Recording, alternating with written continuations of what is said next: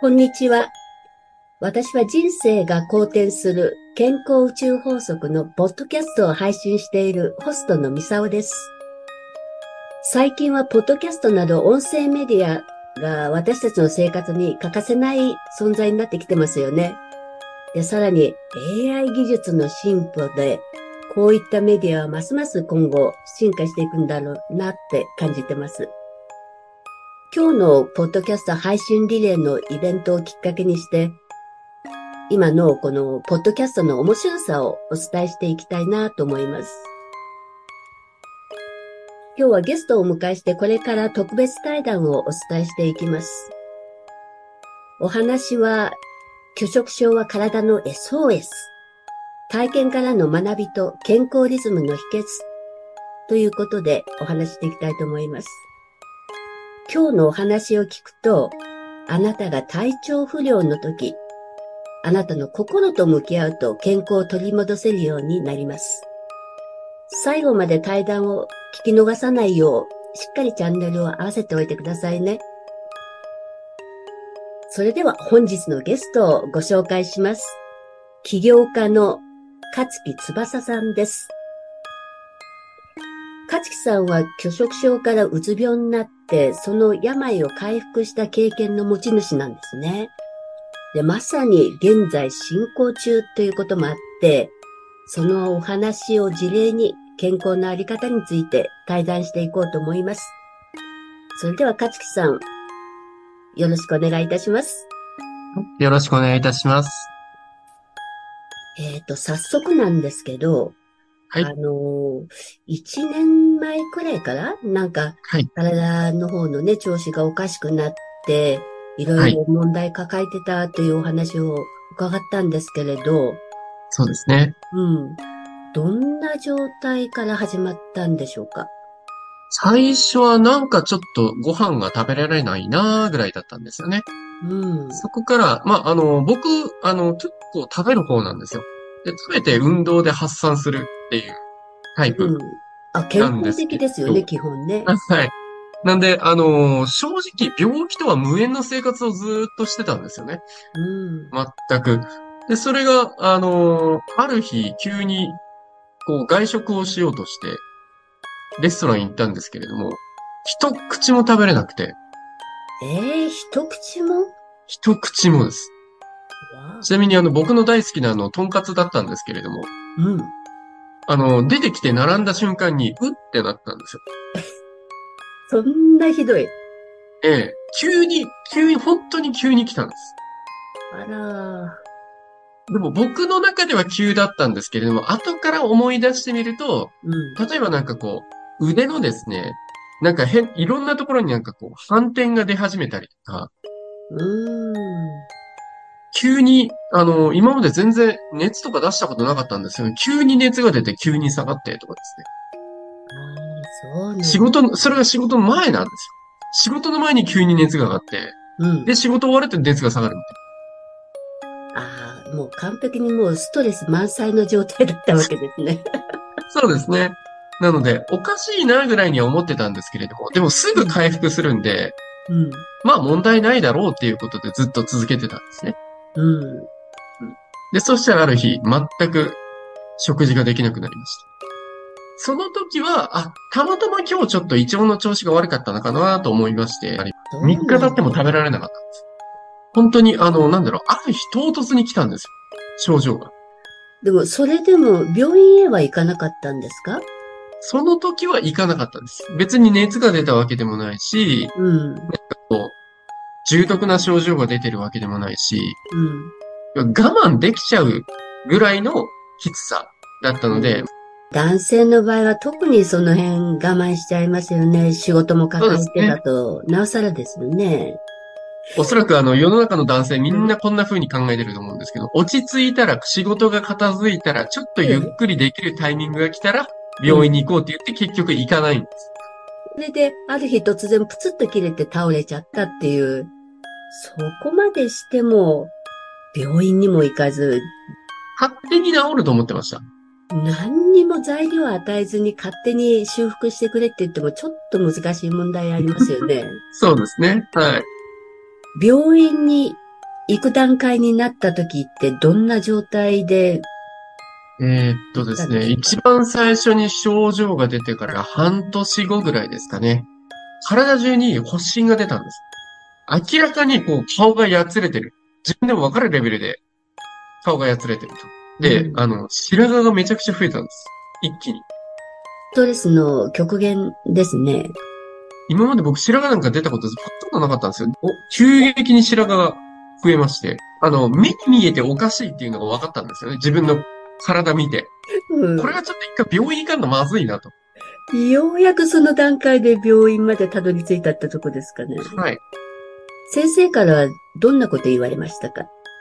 実はですね、その時は異常はほとんどありませんって言われた。ただ、やっぱりこう栄養がちょっと失調気味なので、バランスよく食べてくださいとか。あと食事の量をできるだけちょっと増やしてください。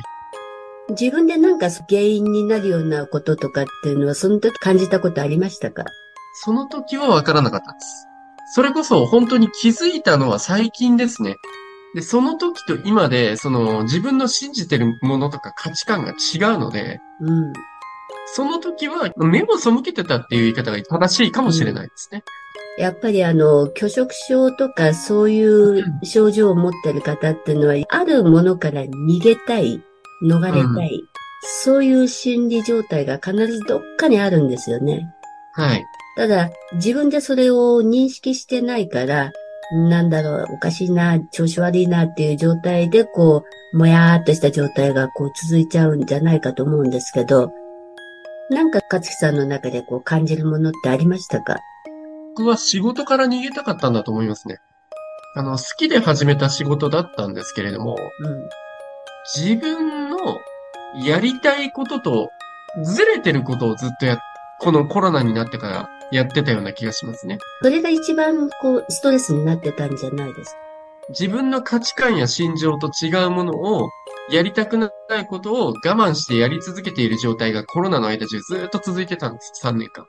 結構それでプレッシャーになってた方も多いんじゃないでしょうかね。やっぱりこう、サラリーマンじゃなく自分で事業をやってるもんですから、あの、働かないと当然収入が途絶えますし、うんそうですで、ね。収入途絶えたらやっぱり生活ができないので、とりあえずお金になることは何でもやるみたいなスタンスになっちゃったんですよね。なんか切迫感みたいな感じでしょうね、おそらく。はい。なので、選んでいるっていうよりも、強制されている、強いられるっていう状態が長く、長く続いたんです。もうやらざるを得ない。目の前のお金を得るためにそういう仕事を選自分で選んでたんですよね。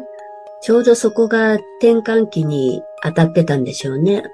一気に体に来たことで、でも逆にそれで自分で認識できるタイミングっていうのが出てきたんじゃないですか？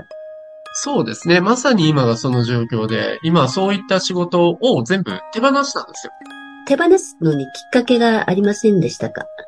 情報化社会から強制的に離脱したっていうところですかね。自分から距離を置いたということでしょうか？はい。距離を置いたっていう感じです。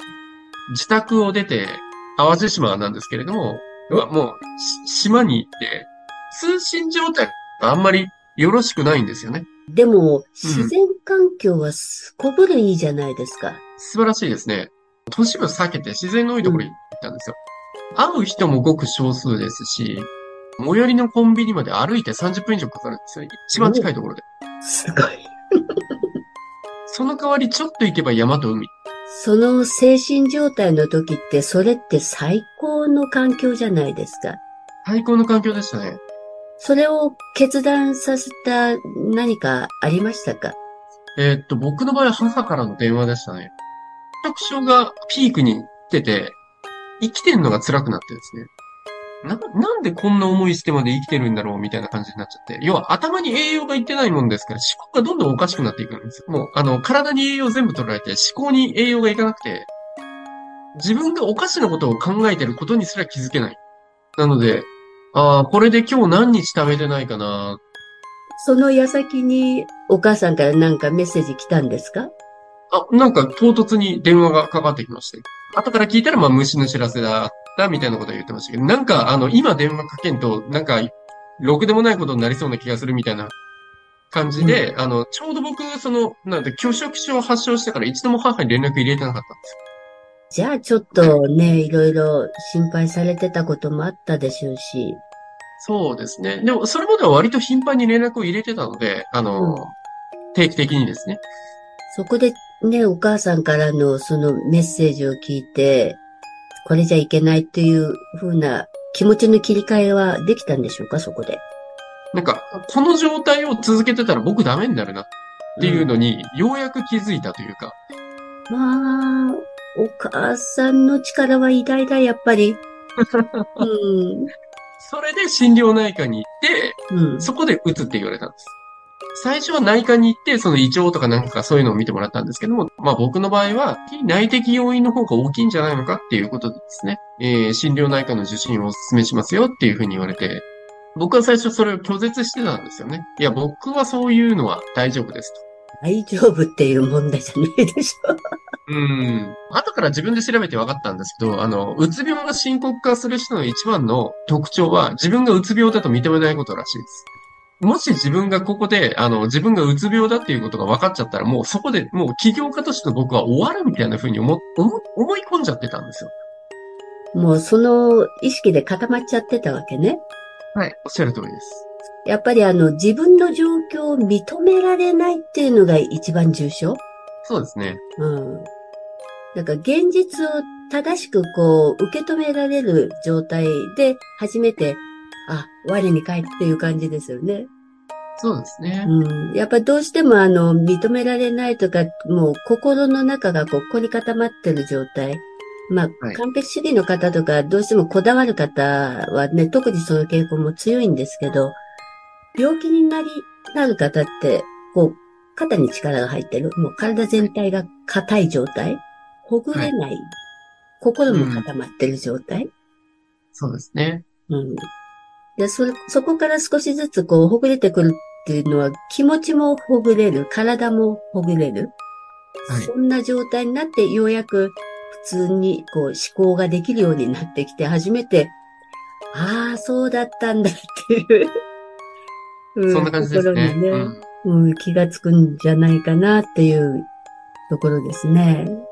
そこで少し、あの、うつだっていうのを、こう、最初認められなかったわけじゃないですか。はい。で、そこから自分がそうなんだっていうことをこう受け入れられたっていうのは何か変化がありましたか？実際にそのチェックリストみたいなのをこうちょっと付けさせてもらったんですけど、全部当てはまっちゃったんですよ。うん。で、もう疑いようがないっていう事実を突きつけられて、命の相談窓口でしたっけ？ちょっと一回電話してみて相談してみたり。もうかなり深刻なところまで行ってたんじゃないですか。そうですね。で、実際にうん市のそういう施設に行って、あの、資料をもらってきて、で、じゃあ自分の今の症状ってどうなんだろうみたいなのをちょっと調べてみたりとか。うん。受け入れはできなかったんですけど、受け止めることはできたんですよ。今の自分の状態がどういうものかっていう。ああ、はい。受け止めるっていうことは大事ですね。まず自分自身がどういう状態なのかっていうのを客観視できるようになって初めて、はいあの次のステップへ行けるので、はい。まあ、そこはまずおめでとうですよね。ありがとうた。どり着けて。おー、素晴らしい。そこからなんかこう変化したことってありますか？一番は、えーまあ僕、結果が全てっていう考え方だったんですよ。長年営業マンやってた特性でも、まあある意味では弊害になってる部分もあるのかもしれないですけども、出した結果に対して他人から承認、賞賛を得るっていうものがもうなんか僕の中では当たり前になってたんですよね。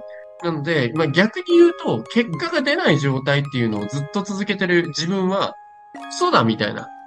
かなり自分で自分を追い込んでた状態ですよね、それって。そうですね。はい。今回のこの体験通して一番大変だったって感じた部分はどういうところですか？お仕事全部手放したこと？でもまあ、当然収入途絶えるわけじゃないですか、全部。これが一番勇気いりましたね。それははいもう目の前の生活とね、直結してますからね。ですね。うん、心理的なこう不安感がどうしても出てきますよね。いや、もう本当に怖かったですね。僕これからどうなるんだろうと思って。うん、それでも振り切れた要因って何だったんでしょうか？でもこのまま続けてたら人生終わるなっていうのが実感できたので、極端な言い方すると、ホームレスになっても生きていけるわけじゃないですか。で、まあそこから復活することもできるわけじゃないですか。そうです。でも、人生積んじゃったらもう復活できないなと思って。自分の心の動きに背くっていうのが一番の罪じゃないかなと思うんですよ。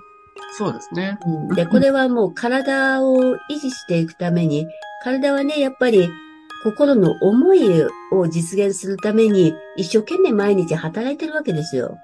だけど、一番こう、親身になってこう、献身的に貢献してくれている自分自身をないがしろにしてしまってる。そうですね。うん。これがね、一番あの病気の根の深いところになるんですよね。だから自分の状態を認められるっていう段階に来たら、まずはもうだいぶ意識が変わってきたって言えるわけですよね。そうですね。うん。なんで、なんだろう、これまでの自分の働き方っていうのは、その自分の身を削って、会社だったりとか、その、お客様の幸せのために働いてたんですよね。うん、自分はどこにいました、どこにもいなかったんですよ。どこにもいない。うん。幸せが換算されて、なんかカウントされてなかった。ね、本来だったらそれがまずあって、あの、はい満たされた状態で、あの、お客様に還元していく。そうすると、もっとその喜びもエネルギーもはい、こう、循環して大きくなっていくんじゃないかなと思うんですけど、そうですね。うん。で、特にあの、ビジネスマンの方っていうのは、本当にあの、仕事に対してはもう200%ぐらいエネルギー注ぐのに、その成果を出そうと思って毎日日々頑張ってこう貢献している自分の体、あの、肉体的にもそうですけど、心のメンテナンスっていうのを本当置き去りにしてる方多いんですよね。そうですね。なので、うんあの、本当に極論ぶっ壊れるまで気づかない。仕事のパフォーマンスを上げるという意味で単純にね、考えたとしても、それを運営している自分の体、はい。うん、これを毎日きちんとメンテナンスしてないと、最高の状態で最高のエネルギーを使ってパフォーマンスっていうのは本来できないんですよ。中でしっぺ返しが来るので、そこまでやらないと気がつかない人がいるから、何回でもこう、ダメですっていうのが天からのお告げで来るわけですよね。そうですね。なので、こう、自分の価値観だったり、自分の心情だったり、自分が理想とする未来と直結しないことっていうのは積極的に手放すべきだなっていうふうには今回感じたんですよ。で、プラス、えっ、と、今目の前にある自分の幸せを大切にするっていうこと。で、その今目の前にある自分の幸せを大切にすることによって、えー自分の理想の未来に直結することは積極的に受け入れるべきだっていうふうに考えるようになるんですね。もうその考え方に切り替われたっていうのは、いつぐらいから変われたんでしょう？いや、やっぱ淡路島来てからなんで、本当にこの1ヶ月2ヶ月ぐらいですね。やっぱ環境の影響っていうのは大きいんじゃないですか？強制的に情報をシャットダウンしたので、耳の中に入ってこなくなったので、改めて自分は何を大切にしたいのかっていうのをじっくり考える時間ができたんですよね。自分に対しての向き合い方ができる機会ができたっていうことですよね。そうですね。最も大切なことは、最も大切なことを最も大切にすることである。うん聞いただけだったら当たり前じゃんっていう話なんですけど、じゃあ自分はそれできてたのかって全然できてなかったなっていう。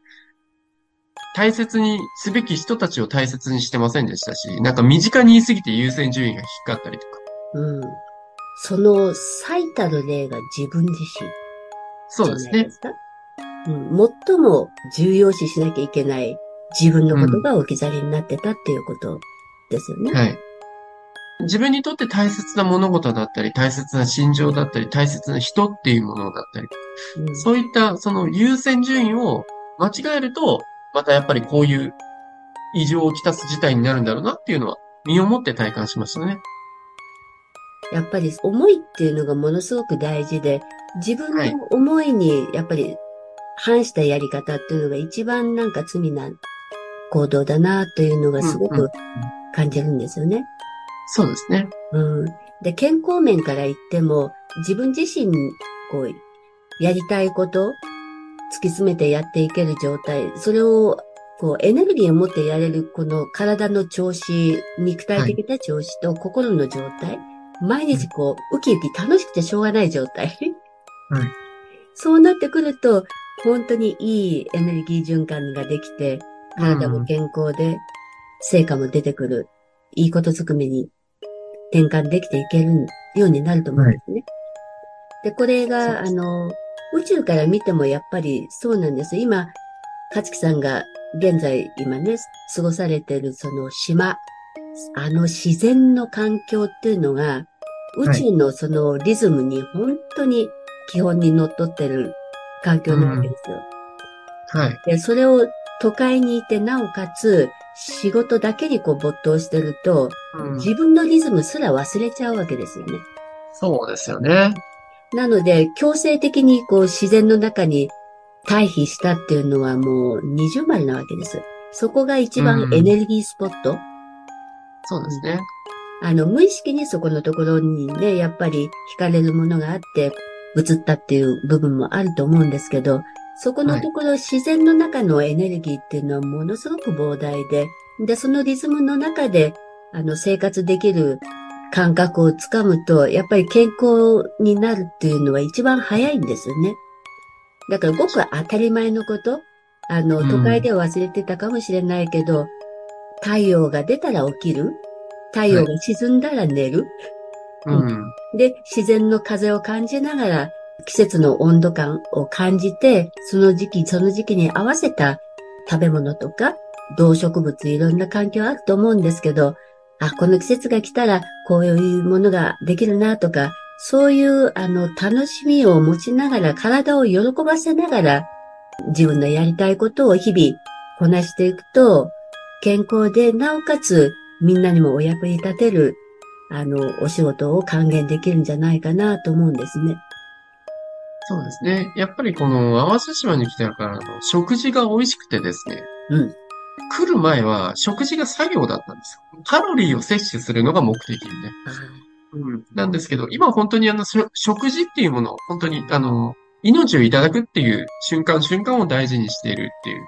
うん。まあ、すごくありますね。よかったです。じゃあ、今回の経験の中で得た最大のポイントは何だったでしょうね、勝木さんにとっては。そうですね。今目の前にある自分の幸せを大切にするっていうこと。これが当たり前の共通認識、価値観になってほしいなっていうのが、今後自分がそれを広めていきたいなっていうふうに考えています。ぜひぜひ伝えてってください。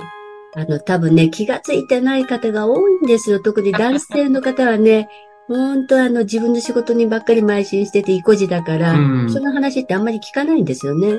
あの、男性ってやっぱり成果主義の世界に身を受けがちなの、うん、目に見える成果、まあ、それこそ営業ノルマだったりとか、なんかそういう数字っていうところに目がどうしてもいってしまう。ただ、その、じゃあ、その数字は、えー、あなたのことを幸せにしてくれるんですかっていう世界なんですよね。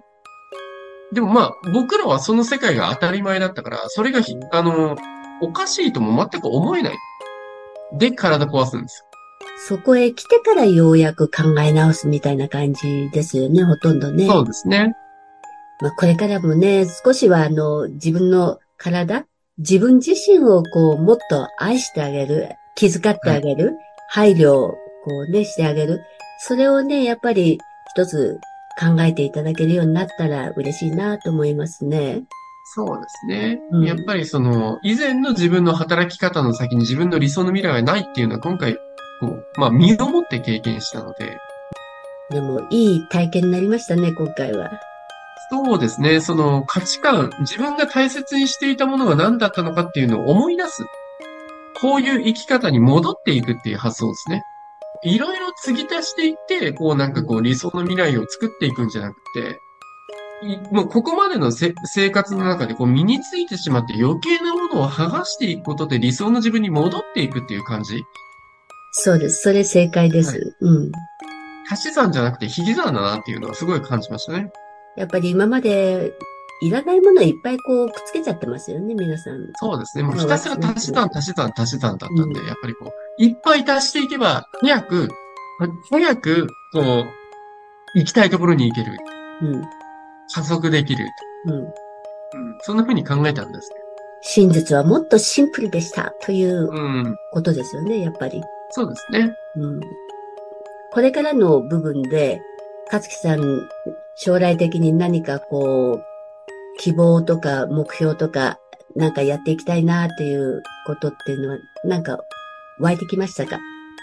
ぱりこう自分が好きなことって何だろうって考えたときに、僕あの、コンサルタントじゃないなと思ったんですよ。今までずっとコンサルタントを名の名乗らせていただいて、ずっとそういうコンサルティングをや、やらせてもらってたんですけど、じゃあこれをずっとやりたいのかなと思ったら別にそんなことなくて、うん。競い争う競争の世界でずっと生きてきたんですけれども、共に作る競争の方にうん身を置きたいなというふうに考えるようになったんですよ。ああ、私もそうです。ですね。なので、何かこう、あの、今まではこう、一人の力で何かを成し遂げるっていうところに重きを置いてきたんですけれども、こういった大きな物事を成し遂げるために、一緒に作っていきませんかっていう世界に、こう、ちょっと切り替えるっていうところですかね。で、まあ、今回あの、僕、2025年の1月に、あの、1000人の方を集めて、えー講演会をやりますっていうコミットをしたんですけれども、おすごい。あの、普通に考えて、あの、僕一人でやるとこ、すると、完全に無謀なんですよ。できるわけねえじゃんっていう世界なんですよ。だったら、どうやったら、どんな人と組んだら、その1000人公演ができるかなっていうふうに今考えてて、うん。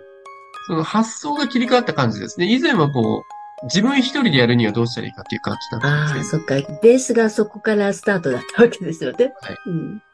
どなたに力をお借りすれば、そういう理想を実現できるかなっていう方向に、今、切り替わりつつあるので、うん。でも、そういうことをやってみようっていうふうに意識が変わったっていうことはすごいことですよね。そうですね。あの、コミットすることで強制的に変えたっていう感じですね。うん。それを出すことで応援しやすくなるじゃないですか。そうですね。はい。お素晴らしい未来が待ってますね。公演っていう切り口から、こう、その競争を共に作るっていうものをやっていきたいなっていうふうには考えてます。私も応援してますから、楽しみにしてます。私もね、かつきさんと同じように、あの、一つ目標があるんですよ。世界中の人が健康が当たり前の世界を作りたいんです。で、そのために、やっぱり小さい不調、日々の不調、ね、うん。あの、ネグレクトというのかな、自分に対してのネグレクトね。うん、大事な、やっぱり自分を大切にしてほしいなという思いがあって、で、ポッドキャストの方で配信してるのも、人生が好転する健康宇宙法則っていう風にやってるのは、人間って自然界の中で生かされてるじゃないですか。うん。で、その中で、元気で、その人生を幸せに生きていくためのベースっていうのは、そのリズムの中にみんな入ってるんですね。はい。なので、やっぱりそのリズムをきちんと分かった上で、日々の生活ね、ほんのちょっとちっちゃいところなんですけど、そこを意識していくと、もうそれだけで体の動き、心のこうワクワク感っていうのかな、もう。変わってくる。で、日々がはい健康でやりたいことが継続できるような、そういうね、うん幸せな世界を作っていけたらいいかなと思ってるんです。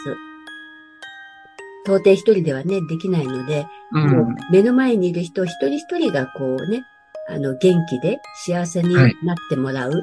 まあ、それのお手伝いをしながら、そちらからも私はエネルギーいただいて、はい。